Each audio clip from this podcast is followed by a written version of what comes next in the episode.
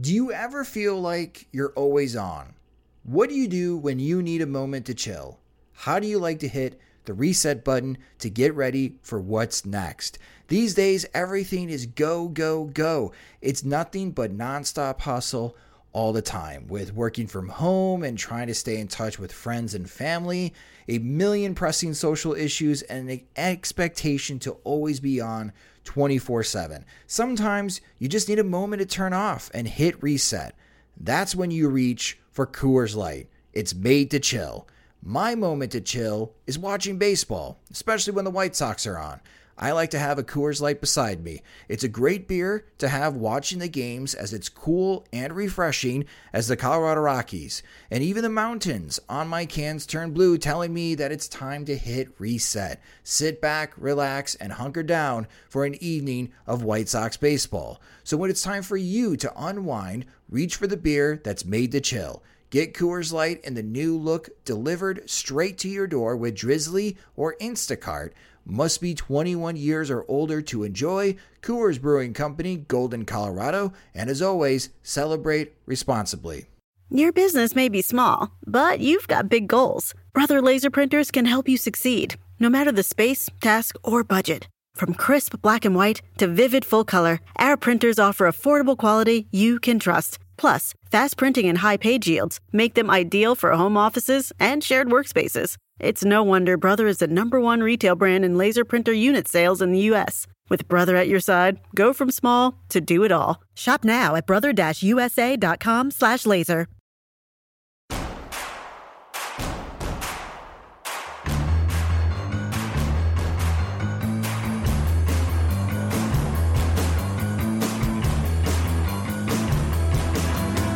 From your favorite source for Chicago White Sox talk, delivering news, interviews, analysis, and more.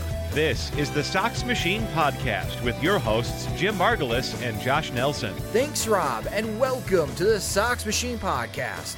I'm your host, Josh Nelson, and it's the week of September 14th, 2020. Well, folks, we are down to the final 2 weeks of the 2020 regular season. The Chicago White Sox took care of business again, sweeping Detroit over the weekend, and thanks to some outside help, with a record of 30-16, the Chicago White Sox have the best record in the American League. Yes, you heard that right. The Chicago White Sox have the best record in the American League, which sets up this week's mega series against the Minnesota Twins. The Twins, who are 4-2 against the White Sox this season and 14-6 against teams above 500, just swept the Cleveland Indians at home, and they are still a game behind the White Sox in the American League Central standings. We'll preview this crucial series for the White Sox and discuss what the keys are for them to at least split the 4 games against Minnesota. At the end of the show, we'll answer your questions in P.O. Sox. First, let's discuss how the White Sox got to be in the driver's seat in the American League as they swept the Detroit Tigers. And joining me is the managing editor of SoxMachine.com and co-host the podcast, it's Jim Margulis. And hello, Jim. The White Sox took care of business again against the Tigers, and they finished 21-3. Against the Tigers, Royals, and Pirates in 2020. I don't remember a White Sox team so thoroughly beating up the teams they should on their schedule like we have witnessed this season. Yeah, not multiple teams. You know, sometimes they would, give one particular team hell, but to, I guess, align the standings in such a way that their performance basically matches what the quality opponent against them is really something. And it's a bizarre set of circumstances that the White Sox could have more than half their wins against 2 opponents in a whole season. I'm trying to think what that would equate to. Like, I'm trying to think probably be about like a 70-win season if you dominated 2 teams and then had less than... I guess if you had less wins against every other team in the league besides the 2 teams you beat up on, I think it would be about 70 wins. So I think that's and that season you'd finish like in 4th place in the division. In a season like this, you could win the whole league. Yeah, the White Sox could again, still in terrific position to win the American League Central. And again, they are, as you wake up on Monday, on September 14th, the Chicago White Sox are the #1 seed. They're a half game ahead of the Tampa Bay Rays, who have been struggling against the Boston Red Sox. Credit to the Boston Red Sox, though. They are starting to play better baseball. And the Oakland Athletics had their difficulties against the Texas Rangers, and they got devastating news over the weekend. Just one of the best third basemen in all of Major League Baseball, Matt Chapman for the Oakland Athletics, had to have hip surgery, and he is out for the rest of the season. That is a huge blow to Oakland. And not only does that help the White Sox chances of being or having the best record in the American League, it could help them in the postseason as well. So things are continuing to line up in the White Sox favor as we inch closer to the postseason in the final 2 weeks of the regular season. But let's recap what happened over the weekend as the Chicago White Sox swept the Detroit Tigers. And in Game 1, Lucas Giolito had to start. He racked up a lot of strikeouts. He looked sharp early, but then he didn't have his best stuff. And he got into trouble in the 6th inning when his pitch count really skyrocketed. And he ended up giving up 3 runs. As a matter of fact, Detroit was up 3-0 as Giolito exited the game, because Casey Mize, the 2018 #1 overall pick, had a no-hitter going through 5 innings until the White Sox put up 4 runs thanks to an Eloy Jiménez 3-run homer that still to this day, Jim, I have no idea how he hit out, as it was way above the strike zone, but with his mighty strength, he was able to get it over the left field wall, and the White Sox ended up winning Game 1 to 4-3. In Game 2, the return of Ronaldo Lopez, which we'll talk about him in a second. He threw 5 scoreless innings. Jose Abreu had a monster game. 2 home runs, 7 RBIs as the White Sox won 14-0. And in Game 3, we saw the MLB debut of Jonathan Stiever. And Eloy Jimenez again hit another big home run as the White Sox won 5-2 to complete the sweep. Let's start with Ronaldo Lopez and his return. We didn't quite know on what to expect from Lopez. He has not been good for a while, Jim. And we know that they're not working on a great deal, and they don't have enough people to play full games in Schaumburg. So it's hazy to know what Lopez was exactly working on in Schaumburg. But he came back, Game 2, made the start. It appeared the strategy was, no matter what, live in the strike zone. If the Tigers hit it, they hit it. He threw 75 pitches, Jim, 47 strikes, but in his 5 innings, he only allowed 3 hits, didn't allow a run, walked 1, and struck out 2. For the final 2 weeks of the season, I think this works for the White Sox if Lopez continues this method. What did you think about that start, and is that sustainable for these last 2 weeks? I don't think so, or at least, I think it can vary greatly from start to start. I think it worked for the Tigers. I think same thing with Jonathan Stiever's start, not to spoil what I'm thinking about him, but just, the first inning where he couldn't find the strike zone, he got behind in the count. He had to come to the zone with the fastball, really just didn't have any command of any of his pitches. And, by the second, third, fourth innings where he got past the jitters and started setting up counts in his favor, Tigers didn't look like much. Tigers only really gave him hell when he was missing the strike zone by quite a bit. I'm thinking about Lucas Giolito in the first game where, I think they put up their best fight against Giolito. They just fouled off a lot of pitches. He wasn't great with the slider, so his slider wasn't really, they could eliminate that from their thought process. Changeup wasn't as good as we've seen it, so it was like a rockier Giolito, but even then, they just had to tire him out before they got to him. With Lopez, it seemed like, he allowed them to take their best cuts.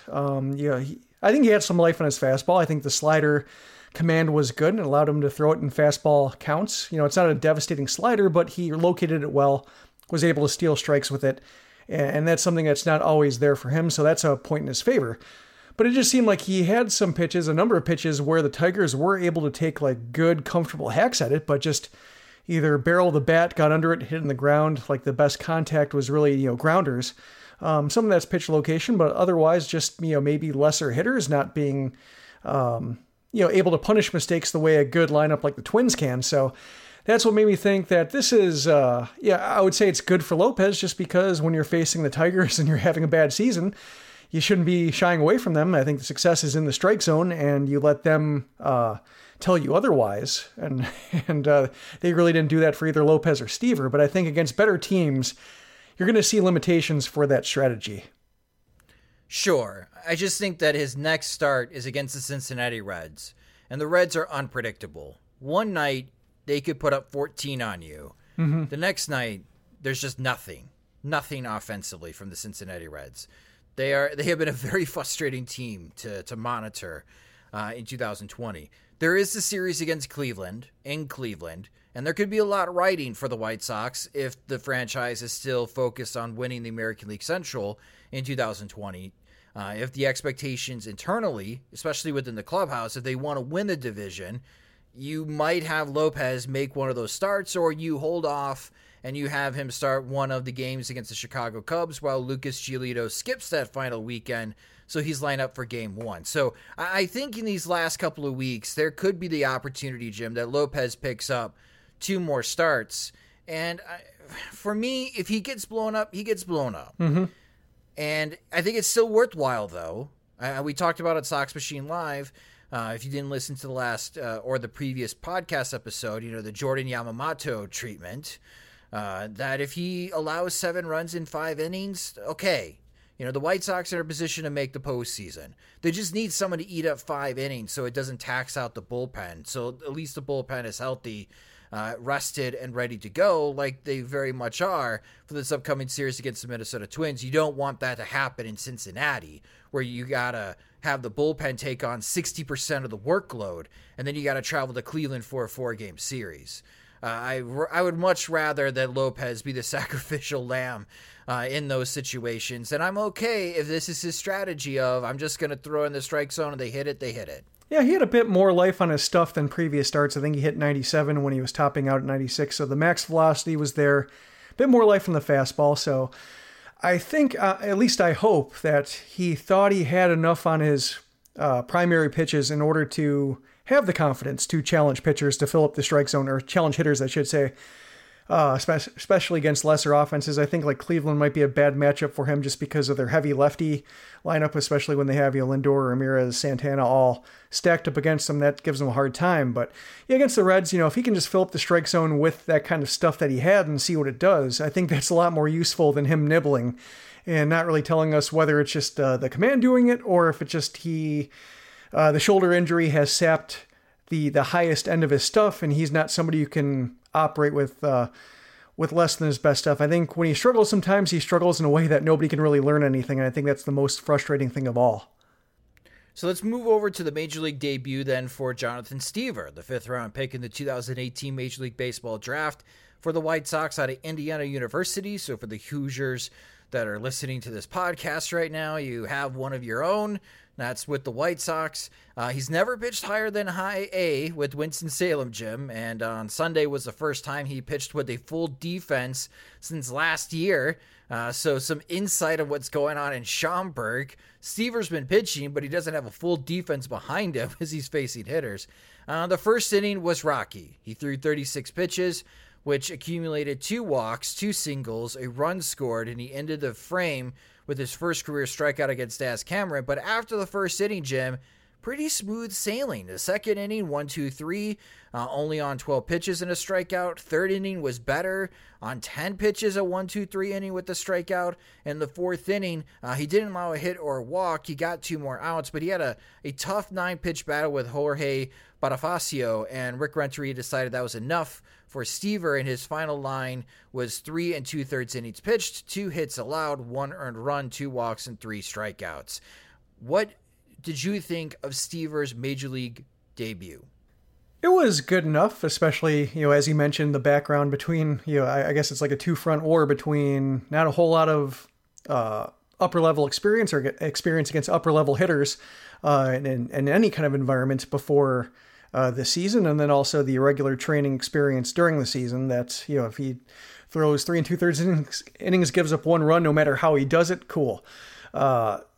I think, you know, from the second inning on, I think that's gonna how I'm going to judge him. You know, if he can kind of set aside the first inning for jitters and the 4-minute review and all that. I was, I guess, surprised by the fastball not being, you know, he maxed out at 94.2. I thought he might be able to get to 96. So that was a little, underwhelming, but at the same time, they didn't really damage the fastball. He through with more confidence with each inning, and the Tigers didn't punish him. So it looked like, you know, he's got a bit of fastball hop or, you know, carry to it that allows him, you know, like a 92, 93 mile per hour fastball to play up. So that's good. And then the curveball, I think he had a hard time, you know, getting the release point right on that. Kind of fired one overhead, bounced it a couple times, only got two whiffs. You know, it wasn't his best curveball that we've seen in the Winston-Salem highlight reel. So I guess the good news is that, you know, he was effective enough when it comes to run prevention, and it seems like we know, you know, based on what we've seen from high A ball at least, that he can do better. I thought this was a good opportunity, though, because he hasn't pitched almost in a calendar year in a game. And, you know, Rick Hahn, this is a gutsy move, but I like it. Why not? If it's going to be a bullpen day anyways, let's give the kid a shot. And I thought he did well. I was expecting a little bit more velocity. He mostly sat between 92 to 94. I don't know if he's going to make another appearance for the White Sox the rest of the season. This might be his only appearance. And I would be okay with it if they wanted to bring back Alex McRae. Because I thought McRae pitched pretty well in, you know, mop-up duty. And there may be another opportunity for that. I was kind of rooting for him to get the save. Yeah. 14 to nothing win. Me too. I love the 3-inning save. Big fan. I was hoping he was going to get that, but Bernardo Flores got that 9th inning. But yeah, so if this is the only time we see Stiever, this is a nice sample of what he can do, and it kind of builds on some excitement going to 2021. I just don't know when there would be another opportunity, unless, again, if he does travel with the team, maybe he'll make another start in Cincinnati and the White Sox push him again and see how far he can go. Yeah, the one thing I don't know about this season, and I wrote about this before Stiever's start on Sunday morning, is that when it comes to options this year, I don't know exactly how that's going to play out. I know for like a normal player who is already on the 40-man roster, it's an option. So, you know, guys getting sent down and back up like a Zach Collins, you know, that's an option. But when it comes to guys who weren't on the 40-man before the season, they get added, they make an appearance, they go back down to Schaumburg this late in the year. I'm not sure how that counts in terms of service time they've accumulated during a minor league season, and whether that's considered, you know, the work beforehand, if that's considered a minor league season or not, because he could get a fourth option. I think that's the only thing complicating things. Service time, I think for a pitcher of Stiever's caliber, doesn't really matter. I think the White Sox don't guard service time and years of control as jealously as they do for position players, just because pitchers can have, you know, more things go wrong for them, so that you really want to take more advantage of their, you know, their early 20s in order to get the most on their, you know, when their arm is theoretically the strongest. Although guys make gains later this year because of training. But when it comes to like future seasons, I think it would be ideal if the White Sox had, you know, three options instead of two, just because if there is an injury, although it's sometimes they can add a fourth option anyway, you know, just complicates matters. Like we saw, like Luis Basabe, that he got in this no man's land where he's not going to have enough time to develop, but might be interesting enough to where they lose him. So they try to sneak him through waivers. I think ideally the White Sox would like to have three options after this year, just to ensure themselves against some kind of slower development track for him. But that's, I think, a more minor concern, just because, yeah, I think based on what he showed last year, what he showed in this appearance, that he should be able to make it to the majors and stick in some feasible way within, you know, a couple seasons. So that's the pitching front for the White Sox. So it was nice to see, even though it's against the Detroit Tigers, it's nice to see that Lopez pitched well, Stiever pitched well, and in those two games that we were kind of worried about on how the White Sox were going to cover them after Lucas Giolito, the White Sox as a team only gave up 2 runs over the final 18 innings against the Detroit Tigers. So great job by the entire White Sox pitching staff. Moving over to the offense, and something that caught my attention. Prior to Game 3, hitting coach Frank Menechino had his Zoom conference speaking to the media, and he was asked about Eloy Jiménez. And Frank Menechino said, "I told Eloy he's a 340 hitter. Anything less, and he should be ashamed of himself. He should hold himself to that high standard." End quote. Well, Eloy had a big series. He was 7-for-12 with 2 home runs and 7 RBIs against Detroit. But Jim, back to Frank Menechino's comments. Is Eloy Jimenez a 340 type of hitter? Are those actually realistic expectations for him? Maybe. You know, it's, you know, when you watch Tim Anderson make a jump like he made, when you see what, you know, Jose Abreu is doing later in his career, you think like, okay, it's not completely out of the question. I mean, like, you know, to compare him to those hitters, you know, they all have big hitting zones and they all have different swings and they all have power and can hit the ball authoritatively to all fields. You know, maybe Eloy is a bit easier to shift on the ground, whereas, you know, the, you know, Anderson and, Abreu had those inside-out swings that can poke a ball through the right side if needed, so maybe that hampers him a little bit, and he doesn't have Anderson's speed to beat out infield singles. But just when you look at the way he can cover the zone, the way he can punish all pitches, the way he can apparently hammer fastballs at his shoulders over the left field wall and get on top of 96, 97, that's high. You know, usually if... Like we saw him earlier in the season, you know, with higher heat at a higher location, you know, like stomach high or above, you know, he'd kind of fend those off to the right side. And sometimes he'd poke it out to right field. And he had a very opposite field oriented home run chart early on. But now you're seeing him pull the ball. And I think that's when he becomes the monster. That's when he's more than just a really strong hitter who can, you know, has opposite field strength, few do, because like Dayán Viciedo was kind of the same way. Avi Garcia was the same way.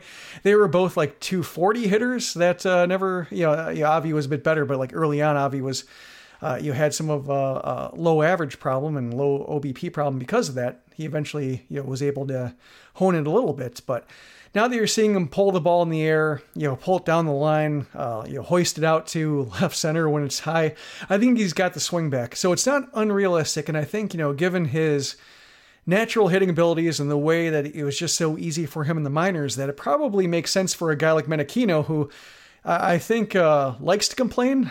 You know, that's kind of his personality. He likes to be a bit of a hard ass and never be pleased. I think it makes sense for him to set a high bar that might sound unattainable, but also makes it seem like that, you know, it is attainable. You know, I think it's a good number just because it's probably a little bit out of his reach, but close enough to where, you know, in a lucky season and a good season where everything's going for him, that he could maybe do it. Yeah, looking at Eloy Jimenez's StatCast numbers, his exit velocity has increased on the average exit velocity of the balls that he puts in play from his rookie season. In his rookie year, he averaged at 91.2 miles per hour. He's close to 93 miles per hour with his average exit velocity. Hard hit rate, so this is the number of batted balls in play that have an exit velocity of greater than 95 miles per hour. His rookie season, he was at 47.9%. In 2020, Eloy Jimenez is at 57.5%. That is a huge increase as far as in that regard. But the one area, and I guess this is kind of where I understand where Frank Menechino is coming from, Jim, is the ground ball rate for Eloy Jimenez. In his rookie year, he was at 47.6% with amount of ground balls that he hit. In 2020, that is now 53.5%. For someone that hits the ball as hard as Eloy Jimenez does, he has to put the ball in air. And that's why if you follow me on Twitter, @SoxMachine_Josh, when he comes up to bat with runners in scoring position, you will see me tweet ball in air. And that's what he needs to focus on. His line drive rate has increased, but his fly ball rate has decreased by 9%, and it seems to be fed into his ground ball rate. And you can hit the ball 95 miles per hour on the ground. It's often going to end up being in and out because teams are doing such a much better job this season, Jim, shifting, especially against Eloy Jimenez. Until he starts hitting more fly balls and more line drives and he cuts that ground ball rate below 45%, I don't think he could be a 340 hitter. Well, I'll counter that by saying he's also cut his strikeout rate by 3%. So, you know, perhaps this is some product of him putting more balls in play than he has before. And now he's just going, you know, it's just more of a matter of just how to convert balls he's putting the wood on into more productive contact. So, you know, I think I was more worried last year when he had the, you know, early rookie struggles, especially like the first 2 months, and the strikeout rate was 30%. And just for a guy who struck out, you know, maybe like 15% in 2018, something in that range. And just, you know, the contact was really what made him special. to see that contact ability disappear on him was a little bit worrisome, but to see that number rounding down, you know, getting below 25% now, hopefully gets down more towards 20% the way Tim Anderson has, that I can see it being a work in progress still, but I like where that progress is going in that front. So I think it's partially some of his contact is worse, but I think more contact ultimately is a better sign. And I think that's a sign that he can eventually make more of his contact stand out. Yeah, and he's had 13 home runs this year. He's currently tied for 10th as Nelson Cruz, Mike Trout, Luke Voit currently lead the major leagues with 16 home runs. Jose Abreu has 15 home runs. And you know, the 340, I just hope fans don't hold Eloy Jimenez to that regard. I disagree with Frank Menechino. I think that's a high bar. To say, you know, Eloy could be a 310 hitter, absolutely. He's currently hitting 301 right now. And if Eloy Jimenez does figure out on how to, you know, what balls that he can consistently drive and put them in the air as far as hitting line drives and fly balls and not beat the ball into the ground, he's going to be a monster. He's going to be someone that could easily hit 50-plus home runs. He might be the guy that hits 60 home runs again in the majors if he stays healthy. I don't think it's that crazy. But I just, when I read 340, I thought to myself, that's a bit crazy. But you think it's not that crazy. Well, I think it's a goal worth setting for somebody like Eloy, who is special and has always been special. And,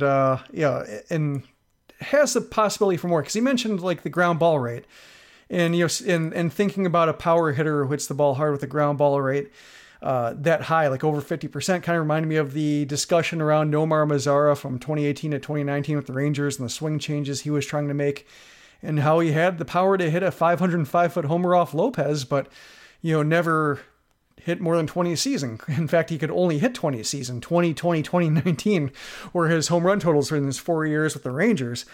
But, you know, with Eloy, you mentioned that, you know, his home run total, I think, what's that pace for? You mentioned like 50 homers, you know, 50, 60. With a ground ball rate that high, I think that points to how special he is.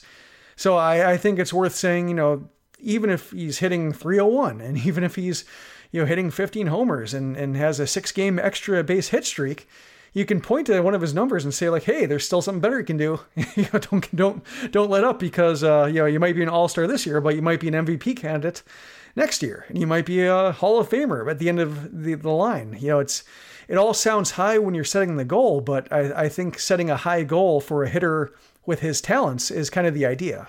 Yeah, Eloy Jimenez is currently on a 46 home run pace, where Jose Abreu is on a pace to hit 50-plus home runs over a 162-game season. That's how well Jose Abreu has been playing this season. Yeah. Another quote from Frank Menechino. This is about Nomar Mazara, because he was asked why we haven't seen a home run from Nomar Mazara. And quote from Frank. This is from Frank Menechino, the White Sox hitting coach. Quote, I haven't figured that out. He's in between mechanics sometimes. He's in between approach sometimes. There's got to be some kind of pressing going on there. So, you know, to really pinpoint it, I can't, end quote. Thank you for the insight, Coach. Yeah, well, I mean, I appreciate his bluntness. Now, he was a good quote when he was in Charlotte, and he's a good quote now. But, yeah, Mazara seems like he's trying to rip the ball inside, but he doesn't know what he's looking for exactly, and he just ends up swinging a lot of pitches that are like inside the batter's box. So yeah, he just seems like he's caught in between. And I think pressing, as unsatisfying as that answer is a big part of it. Cause sometimes, you know, he pokes the ball to left center. Like he had that double that was pretty big, and, you know, he sometimes hits how he's being pitched, and, you know, he looks okay. You know, it looks like that's a useful swing.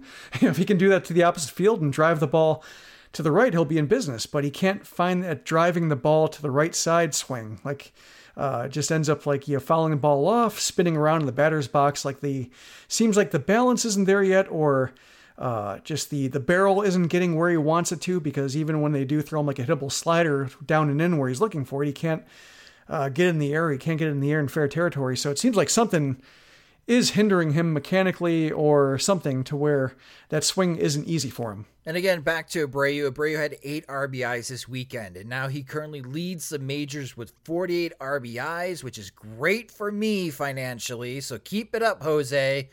Right now, Abreu's got 5 more than Atlanta's Freddie Freeman and Marcell Ozuna. Both of them have 43 RBIs.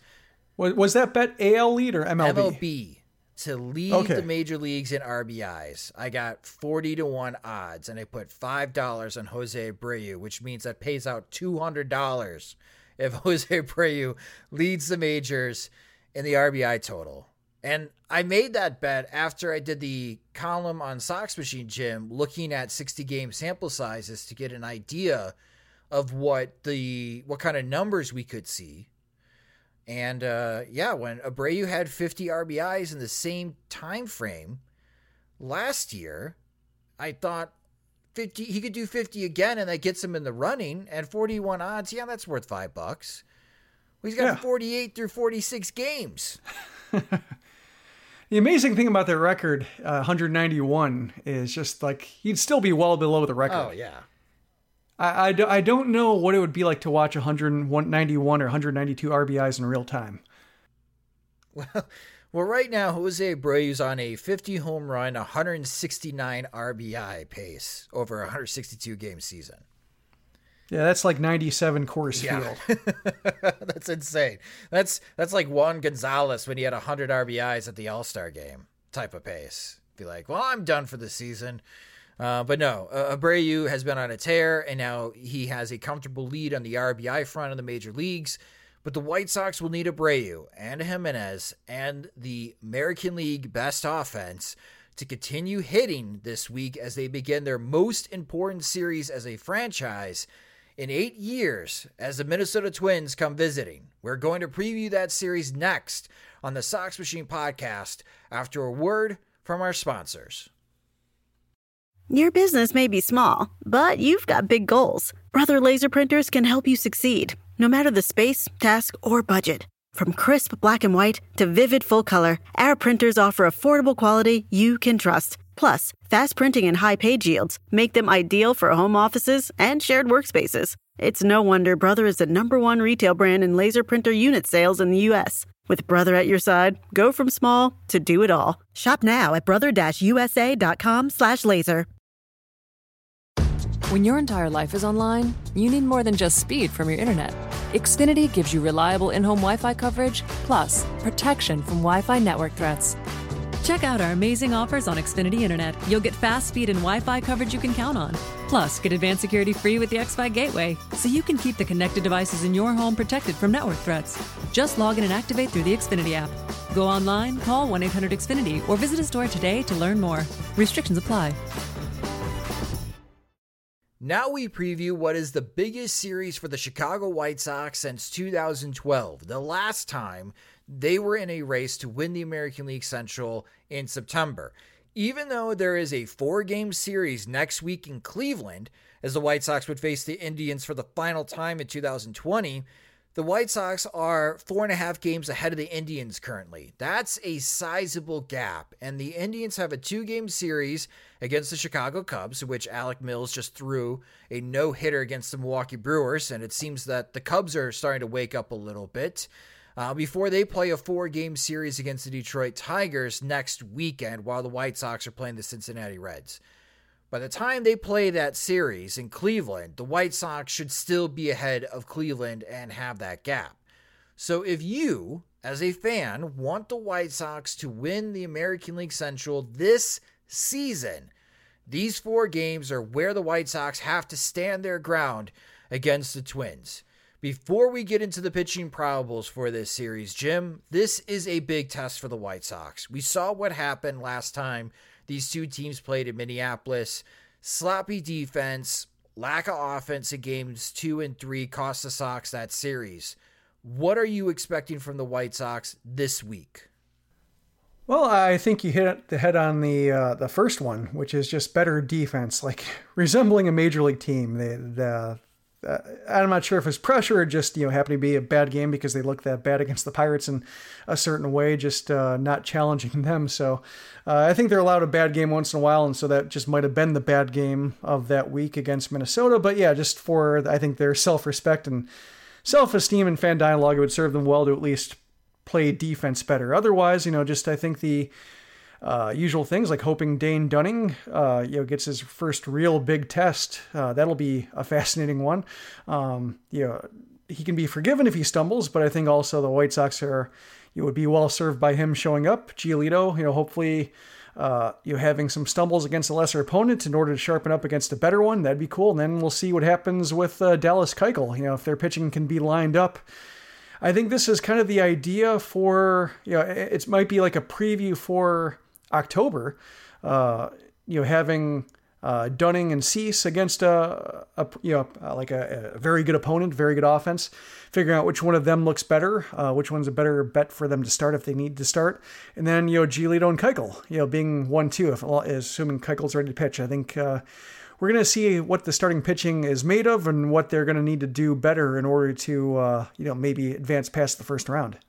And let's take a look at that pitching probables for this series. Again, starting on Monday, September 14th, this is a 7:10 p.m. Central Time start. It is Jose Berríos for the Minnesota Twins against Dylan Cease for the White Sox. Berríos against the White Sox in 2020 has faced him twice. The first time was on opening day, and Berríos did not look good, along with Lucas Giolito. Berríos' final numbers for that game was 4 innings pitched, 7 hits allowed, 5 earned runs, including that big home run to Yoán Moncada, while only racking up 1 walk and 1 strikeout. In his second start, which was the third game in Minneapolis, in which the Twins just blew out the White Sox 8-1, Berríos was sharp. He pitched 6 innings, only allowed 3 hits, 1 earned run, walking 2, and struck out 8. So that's a typical Jose Berríos start against the White Sox. Berríos didn't start 2020 very well. In his last start against the Cardinals, he only lasted 5 innings, allowing 4 hits, 3 earned runs, another home run, and he walked 2, but he struck out 8. And this is something I've been noticing with Berríos in his most recent starts, Jim. The swing and miss is coming back. He's starting to rack up those strikeout totals that we expect to see from him. What do we need to watch for from White Sox hitters to know if they can score off Berríos like they did on opening day? Well, patience will be the key, and I think that's why, when you have James McCann, who had a rich history of producing against Berríos before the season, and then, Grandal gets to start behind the plate. I think that's part of the reason is, left-handed bats who can make them throw pitches, and I think that's generally the idea. I think having Yoán Moncada, who's been looking better, knock on wood, that he's, they can keep this level of energy up and the kind of fight he's shown at the plate up with the exit velocity, swings to both the right center gap and, the inside out to the left field. He seems like he's getting his hands in hitting position where he wants to, and the exit velocity is ticking up. So having him and Grandal in the lineup, to balance out a bit and protect the lineup against, him having that big hammer curveball that he just tormented the White Sox with the last time he was out, I think is taking that pitch away, or at least making Berríos have to throw it better, or maybe eliminating it against left-handed hitters who can do damage in other things, I think is the big idea, or at least making him strike out so many batters with so many pitches that he only lasts 5.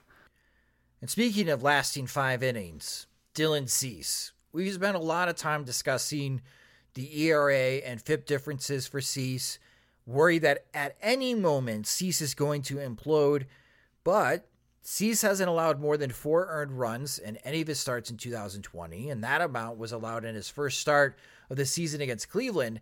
Since then, Cease has held opponents to 3 earned runs or fewer in each of his starts, but he's only covering on average 5 innings. So, Jim, this is a pretty big test for Dylan Cease. The White Sox, if he can pitch like he did against the Chicago Cubs in Wrigley, they're gonna take that, especially against Jose Berríos. Do you think Cease is ready for the challenge? He should be. I mean, he's got the stuff. We know he has the stuff, and we've seen him, with the slider. Slider's been getting a little bit better. The fastball command's not as, it's getting better. I think with Cease, it's almost like binary with his fastball command. It's either usable or not. It hasn't been really precise yet. He hasn't really painted the zone like he did with, that one start that he had during spring training. That was kind of a tease in retrospect, but at least it's nice to know they can do it. But really, it's just a matter of whether his fastball is actually useful, like that.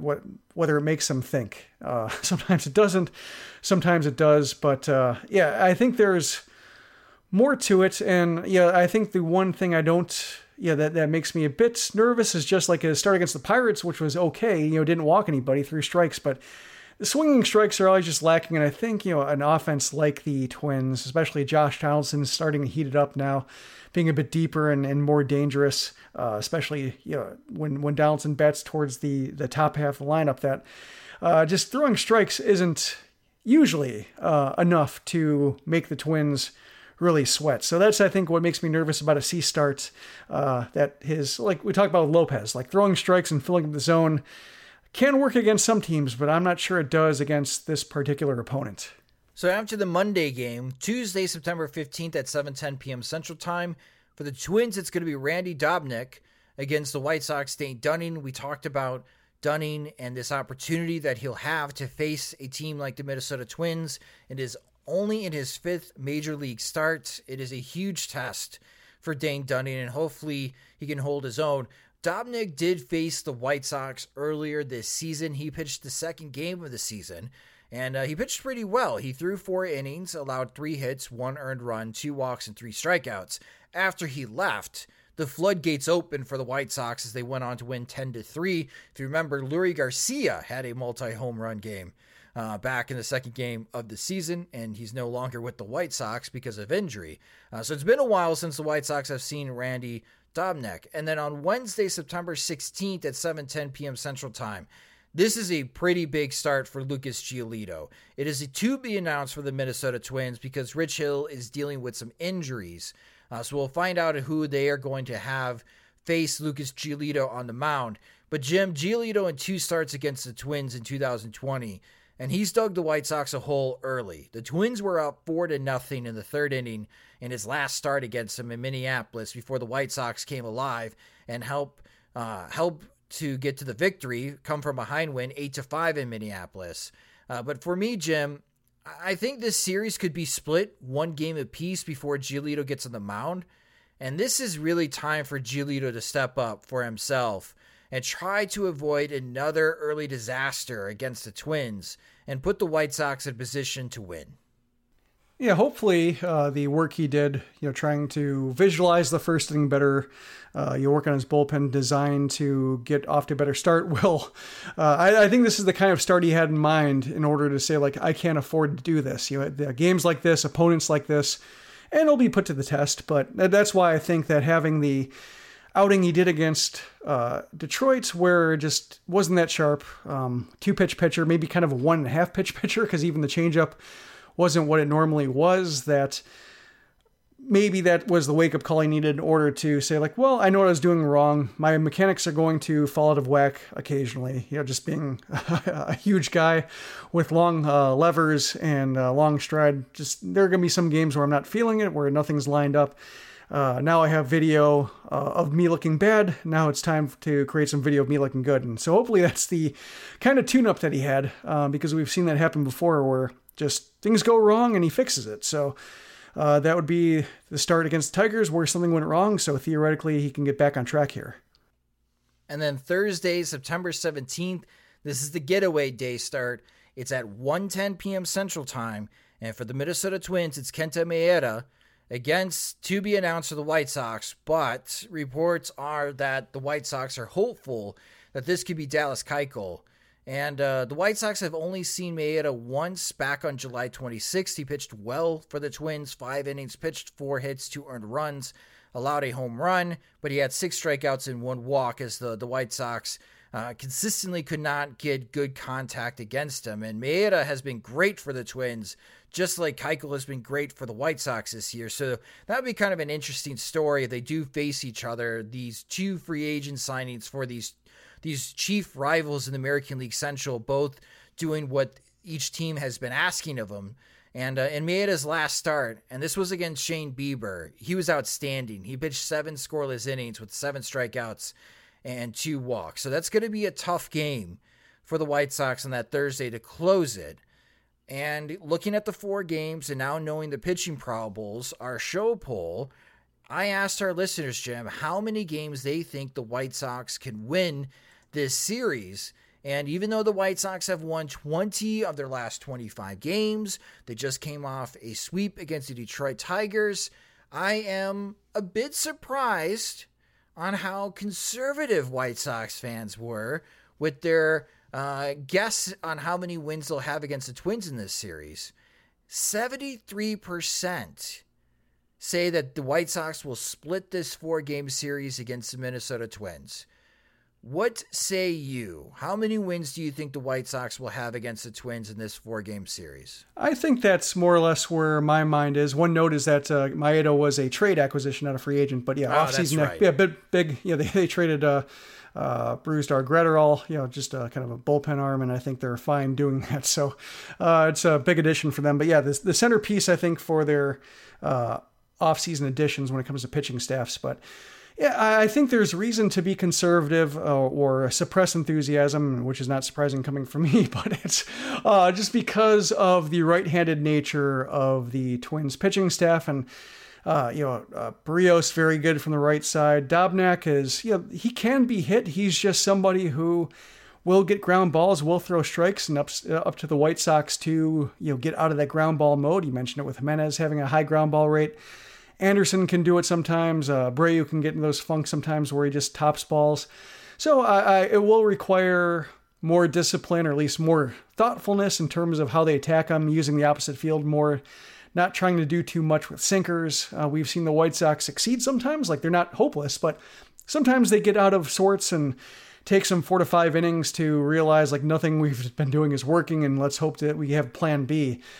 Then you throw in Maeda, who's been very good this year, possibly a Cy Young contender. He'll probably get some votes if he can maintain this to the end. So 3 tough righties, or at least 3 righties who have a way of maximizing some things the White Sox do poorly at the plate. So I can see why this is an uphill battle.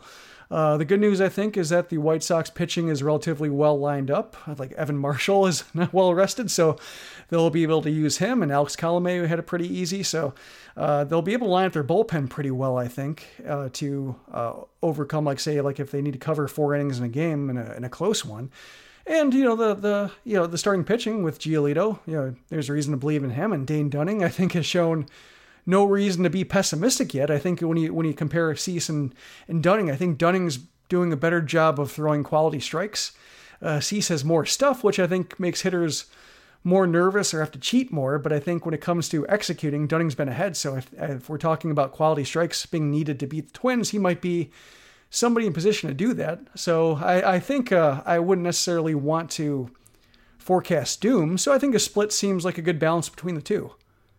Yeah, I got the White Sox and Twins splitting. So the White Sox would still have a game lead in the American League Central, 2 games in hand.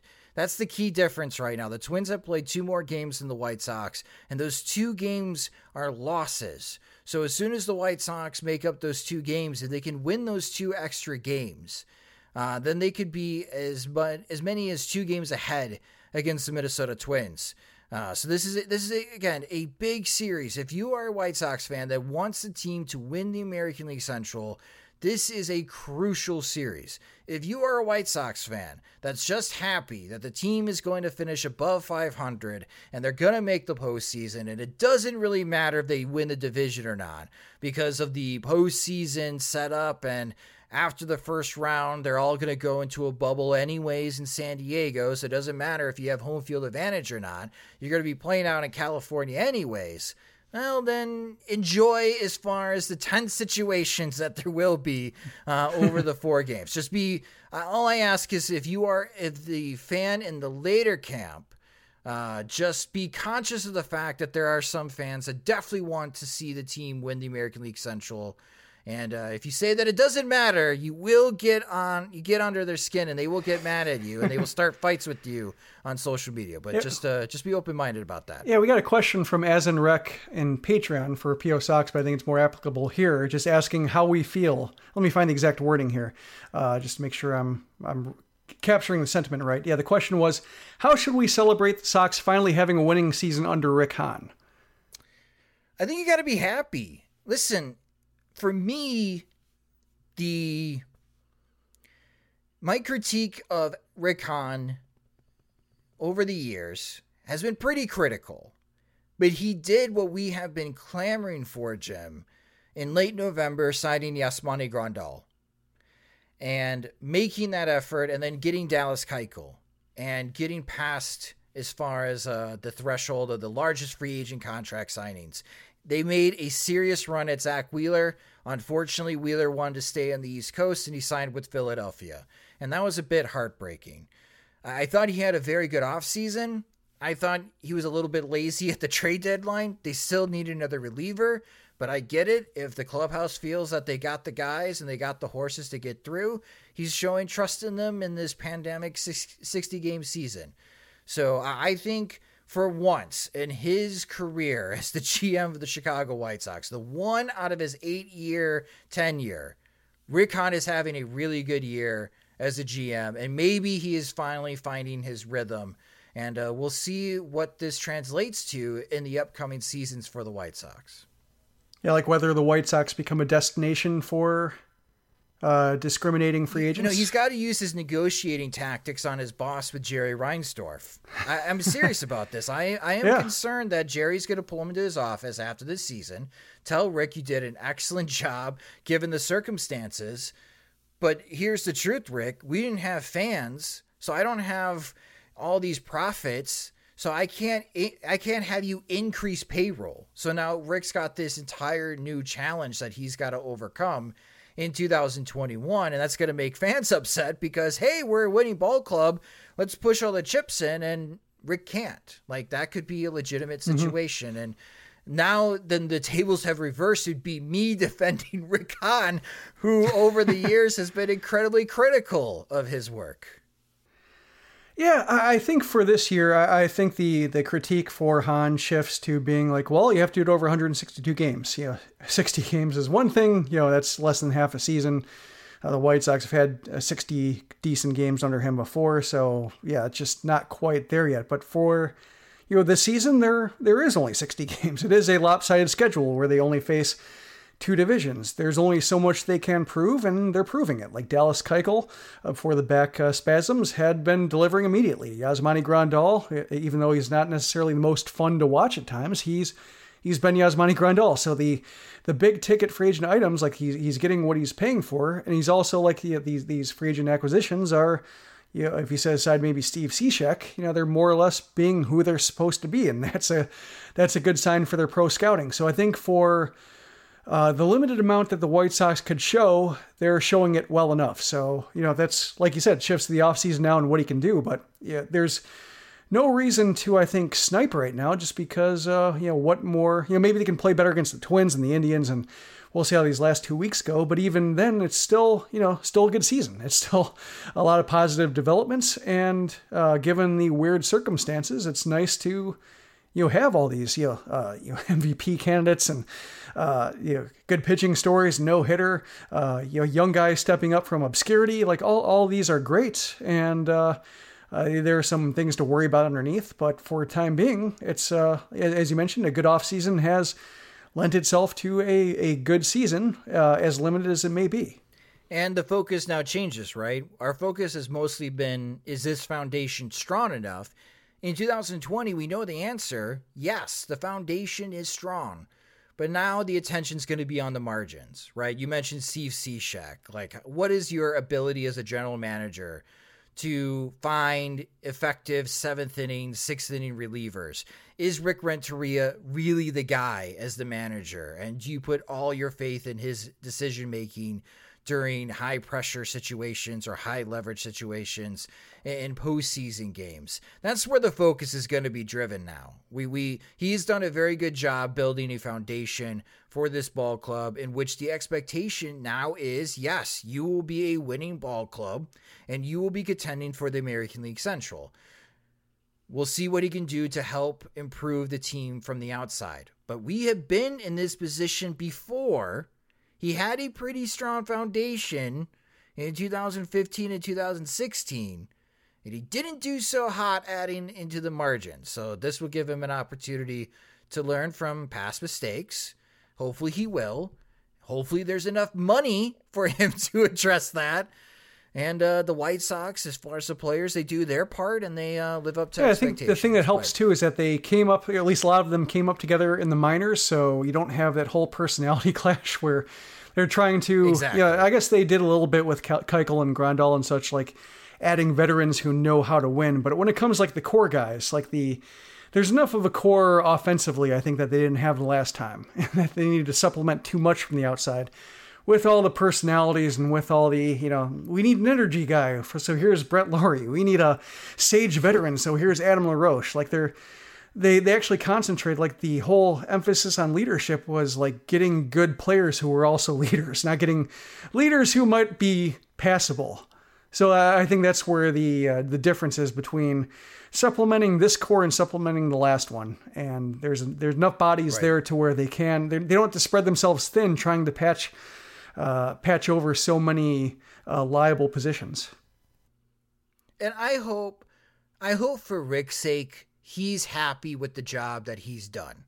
I know that he wants more, and I know that he wants more than anything to have that parade and shove it into our faces thinking this rebuild was never going to work a couple of years ago. I know he would love to have that opportunity, but for everything that he worked on in this offseason, and then to all of a sudden not have a season until late July, and you're only going to get 60 games when you had this grand planned, all set up and ready to go, and we were halfway through spring training, and for everything to still work out, and the fact the team is 30-16 at this point, and even though they are a bit undermanned, and they may not have had the resources at the trade deadline to get anyone significant to help them out, that they're still in a position and still playing well enough to win the American League Central. And I hope that he's happy with that, and that he can finally get off the schneid, and he finally has a winning record on his resume to snap the 7 straight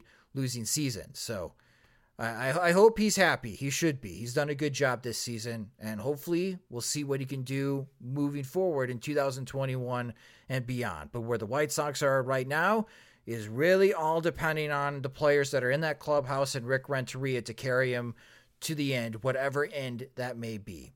But speaking of questions for us, we got a lot of questions this week for P.O. Sox, so let's start answering them next in P.O. Sox. At ADP, we understand the importance of building the right team and offer the data insights to help. Just as importantly, our AI technology helps you pay the team accurately. Grow stronger with ADP, HR, talent, time, and payroll.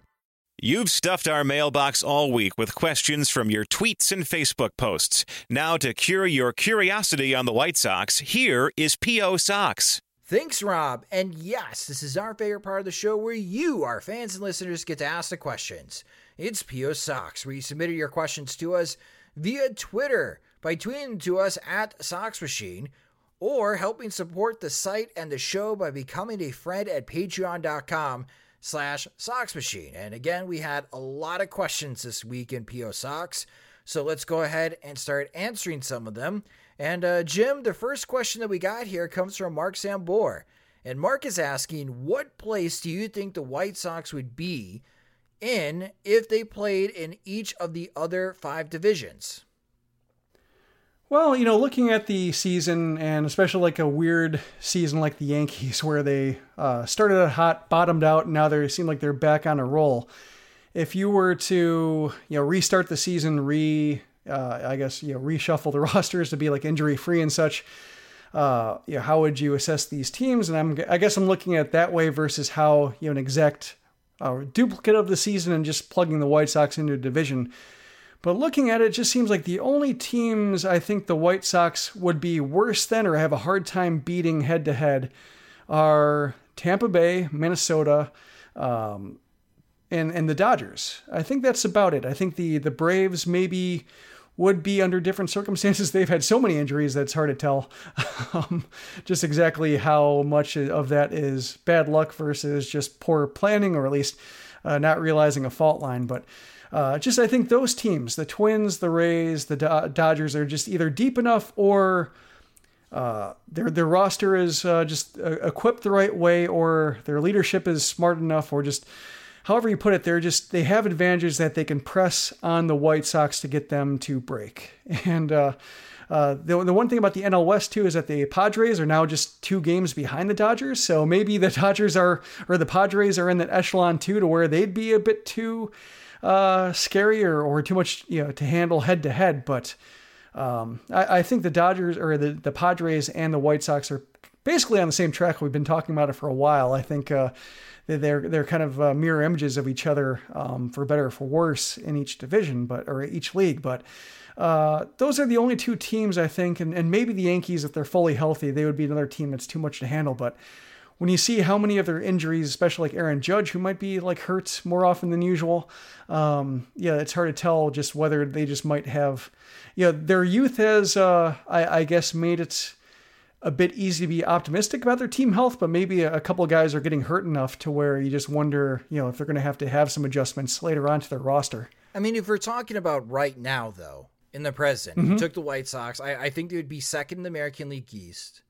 I think they would be second in the American League West because Oakland was a really good team before Matt Chapman got hurt. In the National League East, I would say they would be leading. I had confidence the White Sox would be leading the East and the Central. The West, I would probably put them in third behind San Diego and the Dodgers. That's the one division where I don't think the White Sox would be in the top 2 right now, as is. I like San Diego. Yeah. I think San Diego has an advantage over the White Sox at the moment, and that's the starting pitching advantage because they traded for, 13 guys at the trade deadline to help out with their roster. And speaking as far as the Padres and the Dodgers, so yeah, the Padres are 2 games back at the Dodgers. While the White Sox and Twins are playing, so are the Dodgers and Padres. This is a great week for Major League Baseball to have these 2 critical series between chief rivals in their divisions face each other, which makes things really exciting. So White Sox, Twins, Dodgers, Padres, just great, especially the Dodgers and Padres will be the nightcap. It's great for MLB TV subscribers. Watch one game and then flip to the other. Exactly. But that's kind of how I feel on where the White Sox would be in each division as is. Yeah, I think the Padres are scary just because I'm looking at their second in baseball in runs, and they play in Petco. They have made Petco look small, Jim. Yeah, that's I think what's scary. Put them in a hitter-friendly park, and I don't know what they would do. Right. And the way that the National League postseason playoff is looking, if the Padres can't get the job done, or it doesn't matter if they don't get the job done, either the Dodgers or the Padres are going to be the 1 or 4 seed. That's just that's the way it's going to be. So if they both win their first round, they're going to face each other in a 5-game series. And the winner of that 5-game series is going to move on to the National League Central and play maybe the winner between the Braves and Cubs. That's kind of how it's looking at the moment. So if you're a Cubs fan, you got to feel great because you may not have to face either of those teams until the National League Championship Series. And then you might be a little bit hopeful that perhaps some magic could happen and you can make it into the World Series before facing one of those 2 teams that I think are clearly stronger than you. Whereas in the American League, if the White Sox can find a way to hold on and be the number 1 seed, they still may have to face the Minnesota Twins in that second round, right? And that's kind of where I'm with you, Jim. In a 5-game series against the Twins, I'd have to unfortunately say that, I would expect the Twins to win that series and move on to the American League Championship Series. Unless the Yankees beat the White Sox in the first round, then the Yankees are going to beat the Twins no matter how many games are in that playoff. And then go on into the next round. But that's kind of how I feel right now on where the White Sox would be in the other divisions. Yep, but I mean, looking at the standings, the White Sox are first in run differential in the American League, 77 ahead. Yeah, I mean, it's legit. And part of that's, part of it's the bum sling they've done, but what are you going to do? That's the schedule. Well, You're already hearing chirping from Twins fans, like, well, the teams that they're beat are not going to the postseason while we're 14-6 against teams above 500. Yes, you should applaud yourself for that. But what the heck happened in the games against Kansas City and Detroit when you got swept in that series? Yeah. Like, we don't have an answer for that. Like, you might be playing well now because Donaldson and Buxton are in the lineup. But we know that they are fragile. That at any moment, they could end up right back on the injured list. And if they go back on the injured list, are the Twins that much weaker again? Are they the Twins team that struggles against the Royals and the Tigers, but now you're not facing the Royals and Tigers anymore? That's kind of how I wonder about the Twins. Like, right now, the White Sox are facing a very strong Twins team. And we'll see if they can live up to the challenge. But there's been moments in this season the Twins have looked pretty fragile. But so has every team in the American League this year. And that's why the White Sox are currently the #1 seed, because they have been stronger than the other teams more often than not so far through the first 46 games. And they've been probably better than anybody at leveraging their strongest moments against the weakest teams. Exactly. That's what you got to do, though. In the regular season, that's what you got to do. These tests upcoming are going to be previews on what will happen in the postseason, which is great because we haven't talked about a postseason White Sox team in 12 years, Mark. But thank you so much for your question. On to another Mark Hope. And Mark is asking, in 2012, with 14 games to go, the White Sox were up on the Detroit Tigers by 2 games and proceeded to go 4-10 the rest of the way and lost the division by 3 games. Thank you so much for that memory, Mark. Mark continues to write, Jim, given that they're a virtual lock to make the playoffs in 2020, the dynamic is a little different than 2012, but this year feels different to me. Am I setting myself up for emotional trauma, or is there a different vibe to this stretch run than in 2012? There's a different vibe, I think. You know, it could end the same way where the White Sox just look overmatched, or at least they're finally picking on somebody their own size and not faring nearly as well, and we're not enjoying it as much. But when I remember that 2012 team, it was kind of a lopsided roster, and you had a lot of guys over 30, and you had like the last days of Kevin Youkilis as a regular, and you had Orlando Hudson getting way too many plate appearances, and you had the pitching hanging on by a thread, like, you know, beyond the top 3 starters. And it was just not great. And Francisco Liriano came in. I'm looking at the roster now. Just, he was brought in to be a patch, and he wasn't. So the whole enterprise, I think, was like held together by duct tape, you know, those last 2 weeks. And you could kind of see it, the risk of it falling apart, and Robin Ventura, you know, and his, you know, going from the couch to a manager's chair and looking completely overwhelmed by September baseball and you know, just foreshadowing the rest of his White Sox managerial career. That was, I think, what lent or what gave it a much darker vibe. I think this time around, you know, the postseason, you know, it being basically a lock at this point and seeding not really mattering, since home field advantage doesn't seem to matter as much, although some teams are better at it than others. It gives you a nice kind of safety net where you can get into this. You can feel it's important. Like, I think there are reasons to think like it's important for the White Sox to show up against good right-handed pitching that the Twins have. Like, there's reason to get invested in it. There's reason to get frustrated if things don't go well. There's reason to celebrate if the White Sox rock Berríos or Maeda and split the series or better. There's reason to feel great about that. And so I think there's reasons to have the emotions flow if you want them to, if you want to be invested in this the way you would be in a normal season where there is no safety net. But I think at the same time, you know, there's, you know, beyond there being 8 playoff seeds this year and the White Sox already basically locking one in, there's the idea that just so many of these players are young and figuring it out. You know, I'm looking at that roster of 2012 and Pierzynski, Konerko, Ramirez, Rios and Dunn and Youkilis all over 30. You know, and Diaza was 28. So you basically had 2 guys, Beckham and Viciedo, who were in their primes, and neither of them were, you know, they might have already been past their primes at that point. So the White Sox weren't like, that year they're clinging on to something and hoping that they just have enough to get some postseason revenue and beef up the team next year. And the way they played in 2013 showed just how it unraveled and how thin they were. But I think this year, just, they're so deep with young players. And even though their pitching staff is beat up, you can still see the potential for next season, you know, even if they don't add a starter. I hope they do, or at least have some plan for a backup in case Kopech isn't there. But, you know, you can at least see the depth and the young depth all around and the cost-controlled depth. So there's a lot more going to it, to where even if they go, we had that kind of finish that they had in 2012, it's not going to feel like that's foreshadowing something a lot darker, like a 99 loss season like they had in 2013. They just seem too deep for that. So I'm feeling good about this overall, even if this, the series against the Twins and maybe against the Indians shows that they still need to figure out something against right-handed pitching. My season prediction, Mark, was 34-26 for the White Sox. They are currently 30-16. If they go 4-10 in these last 14 games of the season and they finish 34-26, I guess I'd be a little disappointed, but that's what I thought they would be. At the beginning of the season, I thought that would be a really good season, and that would still be a really good season. My best case scenario for the White Sox was 36-24, and that would be the White Sox finishing 6-8 in these last 14 games against the Twins, the Reds, the Indians, and the Cubs.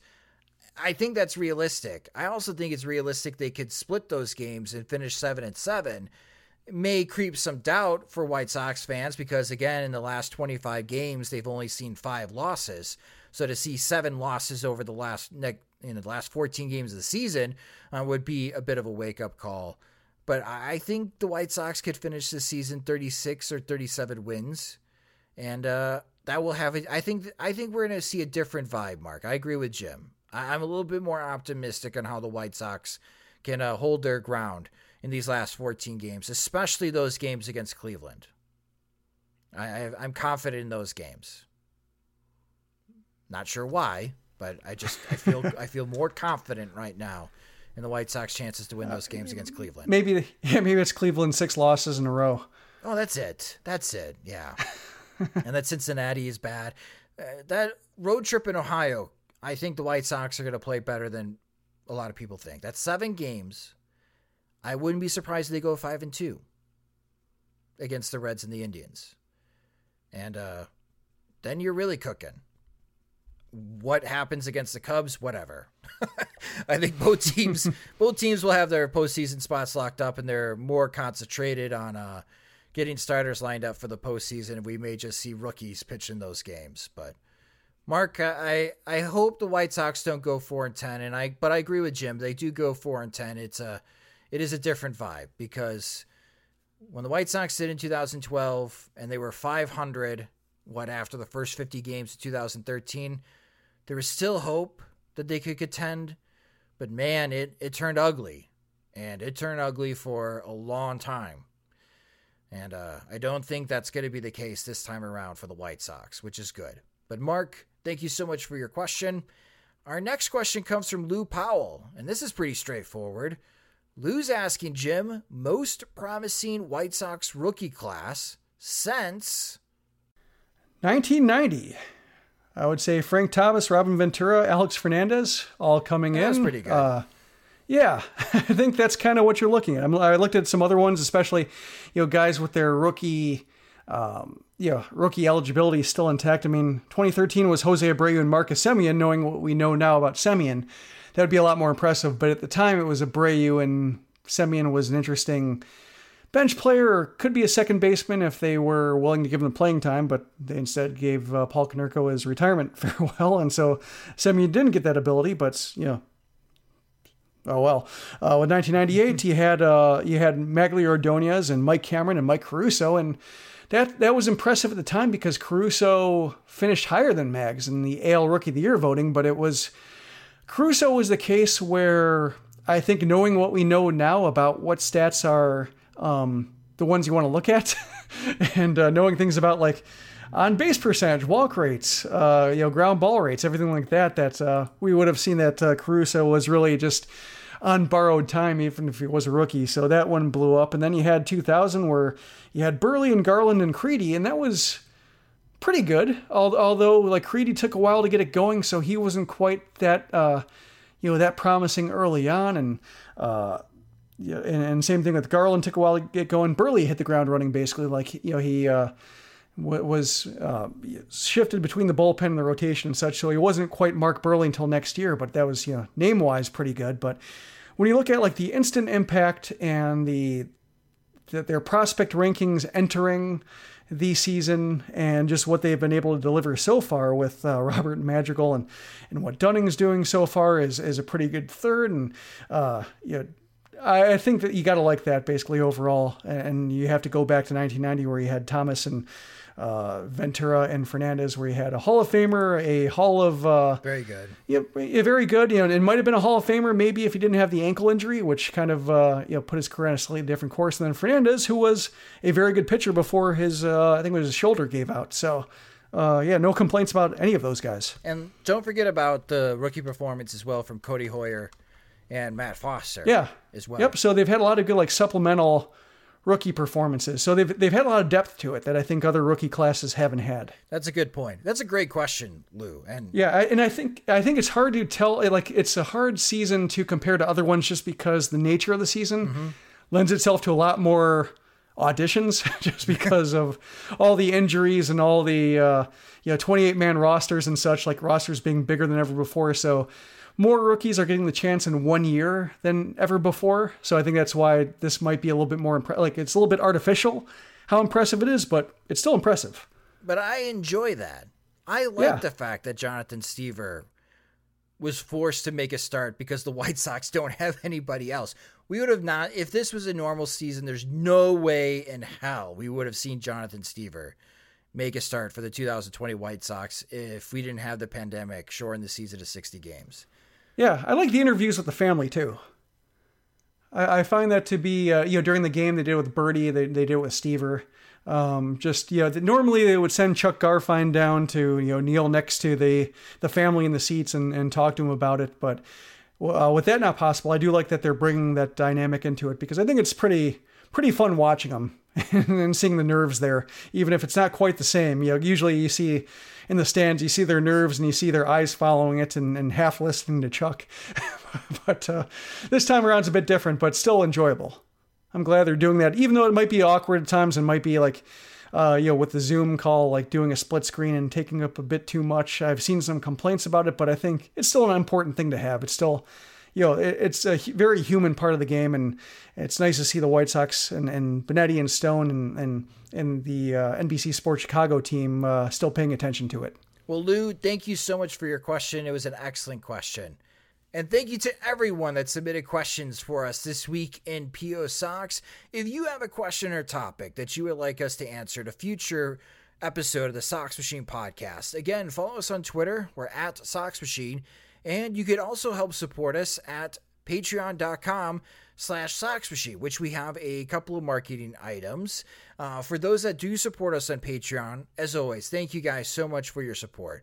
For those that are just discovering this show on Patreon, what you receive with your support at least $2 a month, you get an ad-free version of the podcast, so no ads placed in the episodes.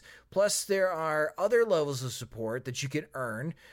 Sox Machine swag, including our new coffee mugs. And we still have inventory, I assume, right, Jim? We haven't sold out on the coffee mugs? Correct. Excellent. So that's the $10 tier. And plus, our Patreon supporters get the opportunity for extra content with each podcast, in which Jim and I answer additional PO Sox questions, and our Patreon supporters also get the opportunity to ask questions when we have guests that they get to hear those answers only on the Patreon version of the show. So again, if you just discovered the show and you enjoy it and you want an ad-free version of the show and you want more content, go to patreon.com/Sox Machine to sign up. We also have the Sox Machine Cog shirts for sale on the website. It's $25, includes shipping. We added more inventory as well, so there are mediums and larges in stock. And again, you can go to SoxMachine.com and you can order the new shirts. You can even add a swag pack, in which the swag pack now includes coasters. So we got a new shipment of coasters with the cog wheel that will add in along with your shirts and stickers and buttons.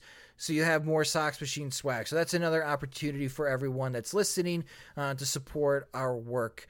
We have the Patreon site, and now you can buy stuff on SoxMachine.com, and we really do appreciate everyone's support throughout the 2020 season.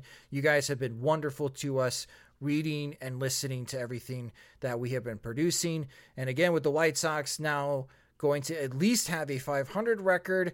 Jim and I are already discussing postseason plans, so we'll have some future announcements on how we're going to be covering White Sox postseason games. I know we are scared, nervous, and excited at the same time, just like you guys as well. It'll be fun. Also, new exclusive written content coming tomorrow on the site. Oh, awesome. So, wanted to add that in there as well. Excellent. So much you get for supporting us at Patreon. So, again, go to patreon.com/SoxMachine and sign up today. And that will do it for this episode of the Sox Machine Podcast. If you just discovered the show, you can subscribe to the show wherever you listen to podcasts, now including radio.com and the radio.com app. And Sox Machine Podcast is a production of SoxMachine.com, your home for all things Chicago White Sox baseball. Alongside Jim Margulis, I'm Josh Nelson. Thanks for listening.